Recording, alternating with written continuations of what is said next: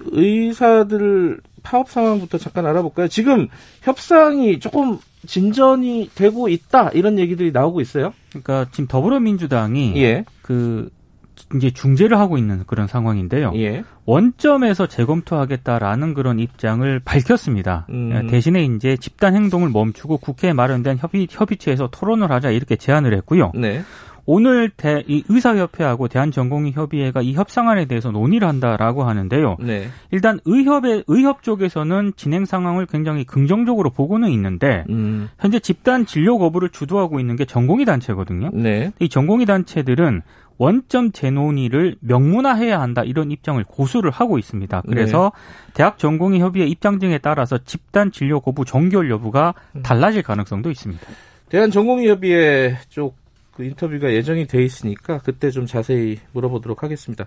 어제 뭐두 어, 두 가지가 좀 논란이 있었는데 하나는 아까 제가 오프닝에서 말씀드린 어, 의사협회 산하 기관의 네, 의, 정책연구소에서 네. 올려준 그 홍보 메시지고 다른 네. 하나는 대통령의 메시지 대통령의 간호사 응원 메시지인데 둘 다 좀 논란을 비, 비, 빚었어요. 이제 그 의사협회는 약간 좀 엘리트주의다. 뭐 수능 성적 뭐 이렇게 전교 1등 이런 것들이 지금 포함되면서 좀 비난이 많았죠. 김양순 기자가 잠깐 얘기해 주시죠. 그냥 뭐 전교 1등 엘리트주의 이런 걸로 보기에는 상당히 악의적이었어요. 게 시물이. 음. 왜냐하면 나중에 두 학생이 의사가 됐을 때 당신의 생사를 판가름한다라고 돼 있잖아요. 네. 제가 뭐 어디 다쳐서 꼬매거나 이런 게 아니라 생사를 판단하고 좀 더 악의적이었다면 당신 아이의 생사를 누구에게 맡기시겠습니까? 네. 라고까지도 나갈 수 있었는데 여기서 두 번째 문항을 보면은 이제 공부는 못하지만 의사가 되고 싶어서 추천제로 공공의대에 입학한 학생이라고 돼 있단 말이죠. 네. 근데 사실 이 개정안 자체가 발의만 되어 있고 지금 협상을 원점으로 돌려서 다시 하고 있는 상황 아닙니까? 네. 네. 그래서 정부에서 협상을 원점에 놓고 하겠다라고 이야기를 하고 있는데 굳이 사실이 아닌 가짜 뉴스인 음서제라고 본인들이 주장하고 있는 음. 추천제다라는 거를 명문화 시켜가지고 설문지를 내놓은 것 자체가 상당히 악의적이다라는 생각이 들고요. 또 이런 문항도 있었어요. 폐암 말기로 당장 치료제가 필요한 생명이 위독한 A 씨. 그리고 생리통 한약을 지어 먹으려는 B 씨. 둘 중에 누구에게 건강보험이 적용돼야 합니까? 이건 너무 얼척없다는 생각이 사실 좀 들었어요. 둘 다 건강보험 해주면 안 됩니까? 예.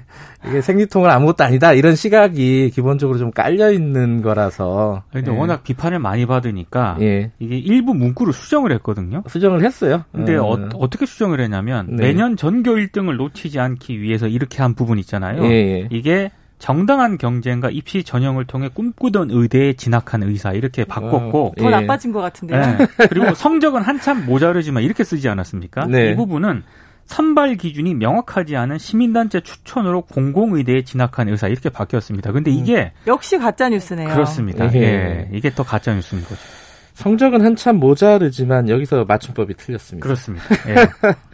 맞춤법도 좀 이게 좀 누, 누군가가 이 홍보 관련된 어떤 계획이나 이런 것들을 그림 그리거나 이러지 않는 것 같아요. 이 의사협회 쪽에서 보면은 어쨌든 그건 그렇고 청와대에서 나온 메시지, 그러니까 문재인 대통령 SNS죠, 그죠? 네, 페이스북에 올린 메시지였는데요. 예. 이게 어제 오후에 올라갔는데 아, 상당한 반응을 불러일으키고 있습니다. 네. 내용이 그동안도 이미 이제 휴진 중인 전공의들을 대상으로 해서 네. 전시 상황에 군인들이 전장을 이탈하는 거다, 유감이다, 이렇게 비판을 좀 해왔었거든요. 네. 근데 여기에다가 어제는 이제 코로나19와 장시간 사투를 벌이며 힘들고 어려울 텐데 장기간 파업하는 의사들의 짐까지 떠맡아야 하는 상황이니 얼마나 힘들고 어려운가라고 음. 이제 간호사를 응원한다라는 메시지를 보냈어요. 네. 여기서 이렇게 얘기를 합니다. 어, 열악한 근무 환경과 가중된 업무 부담, 감정 노동까지 시달려야 하는 간호사분들을 생각하니 매우 안타까운 심정인데 네. 특히 지난 폭염 시기에 5개 선별 진료소에서 방호복을 벗지 못하는 의료진들이 쓰러지고 있다는 안타까운 소식에 국민의 마음을 울렸다. 음. 근데 의료진이라고 표현되었지만 대부분이 간호사들이었다라는 사실을 국민은 알고 있다. 이렇게 얘기를 했습니다. 이거는 어, 팩트 자체도 약간 논란의 소지가 있죠. 네. 네. 음. 그러니까 간호사뿐만 아니라 의사도 많았고 의사가 제일 많았죠, 사실은. 실제로 보건복지부 네. 통계를 보면은 지난 6월 1일까지 이제 방역 코로나 방역 최전선에 뛰어든 의료 인력이 간호사만 있는 것도 아니잖아요. 네. 뭐 임상 병리사부터 기타 인력 조무사들도 많은데 일단은 의사가 가장 많았어요. 의사가 음. 1,790명으로 가장 많았고요. 그 다음이 간호사와 간호조무사를 합쳐서 1,563명이었습니다. 어, 신문 들은 언론들은 이거 굉장히 기사들을 많이 썼죠. 이거 관련해가지고. 뭐 지면에서도 많이 쓰고 인터넷에서 굉장히 많이 썼는데요. 예. 거의 대다수가 좀 비판적입니다. 그러니까 메시지 관리를 좀 못하고 있는 거 아니냐 이런 음. 취지의 비판도 있고 그리고 이제 가수 아이유도 문제가 됐죠. 여기서 아이유는 또 왜 나오는 거예요? 그 간호사 협회 1억 그 기부를 했는데요. 얼음 조끼 아이스 조끼. 예. 예. 의료진에게 이렇게 기부를 한 예. 거죠. 근데 예. 이제 아이유 팬클럽에서 예. 이제 아이유를 언급해 준 건 고맙긴 한데 예. 아, 간호사 협회에만 아이스 조끼를 기부를 한 게 아니라 의사 협회도 기부를 했다. 그 전에 했다. 네, 이런 음. 부분을 또 강조를 하기도 했습니다. 또 젊은 간호사회도 이게 의사 파업에 대해서 이게 자, 갑자기 생긴 일이 아닌데 네. 왜 이런 식으로 분열을 해주시냐. 우리는 음. 간호사들은 장롱 면허다. 음. 있는 간호사들부터 좀 잘 처우해 달라라는 또 이야기를 하기도 했습니다. 알겠습니다. 음. 오늘 뭐 청와대에서 입장이 좀 나올 수도 있겠네요.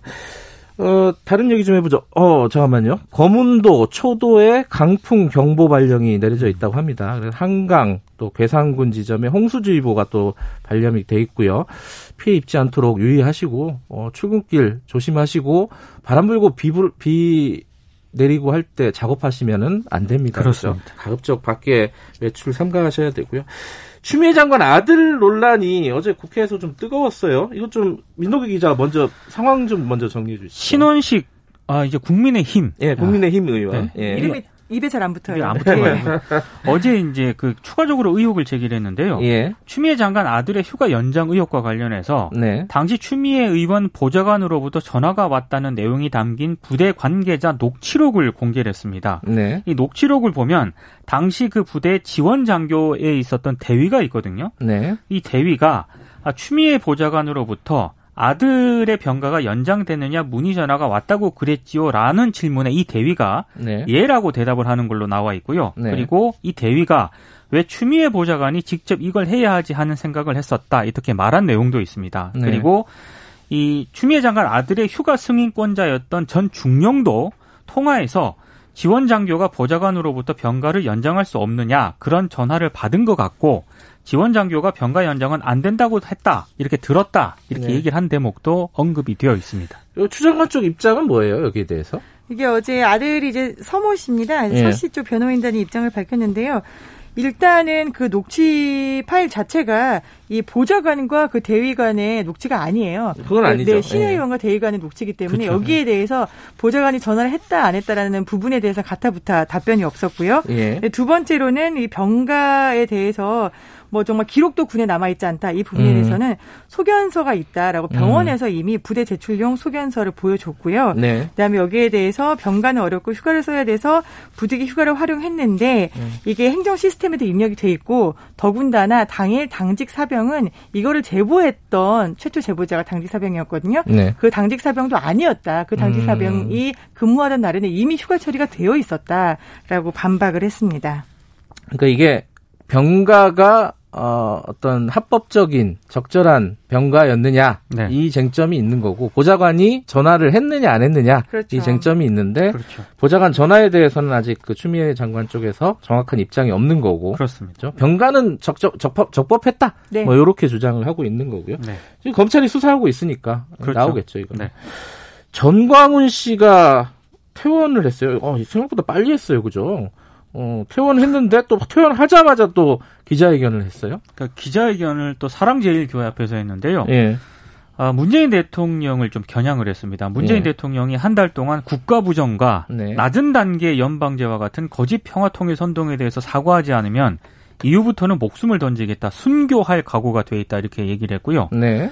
어, 사랑제일교회 관계자들이 어제 일부 언론의 기자회견장 출입을 또 막았다라고 하고 네. 취재진을 위해 마련된 천막 가장 앞줄에는 보수 유튜버들이 또 자리를 잡았다고 합니다. 네. 그리고 변호인단은 기자회견 이후에는 외신을 대상으로 사기극 주장을 계속 반복적으로 되풀이했습니다. 근데 지금 정광훈 씨 같은 경우는 보석 관련된 논란도 어, 있죠. 보석을 취소해야 네. 하라는 이제 검찰의 어, 청원 어, 청구가 있었고 어, 법원에서 지금 판단을 하고 있는 중이고 그렇습니다. 예. 다른 걸로도 지금 고소 고발이 계속 되고 있지 않습니까? 그래서 경찰이 어제 오후에 그 감염병 예방 및 관리에 관한 법률 위반 혐의와 관련해 가지고요. 네. 정광훈 목사 그 사랑제일교회 사택 등 네 곳에 대해서 압수수색을 벌였습니다. 아마 네. 이것도 이제 좀 수사가 진행이 될 것 같습니다. 네, 어, 마무리해야 되는데 오늘 중요한 판결이 있다고요? 간단하게 소개해 주세요. 네, 이제 7년 만에 나오는 대법원 판결이에요. 전교조가 음. 합법이냐 아니냐. 이제 전교조의 해직 교사들이 있는 부분에 대해서 네. 법의 노조다라고 1심과 2심이 판단을 내렸었잖아요. 예. 이 부분에 대해서 해직 교사들이 들어있다고 해서 법의 노조냐라는 음. 부분을 놓고 오랫동안 공방이 지속되어 왔는데 오늘 대법에서 판단을 음. 내리고요. 어, 유튜브 계정을 통해서 선고가 생중계가 될 예정입니다. 예, 뭐 결과는 내일 아침에 저희들이 또 방송을 해야겠네요. 여기까지 듣겠습니다. 고맙습니다. 고맙습니다. 고맙습니다. KBS 김양순 기자 그리고 민동기 기자였습니다. 김경래 최강 시사 듣고 계신 지금 시각은 7시 37분입니다.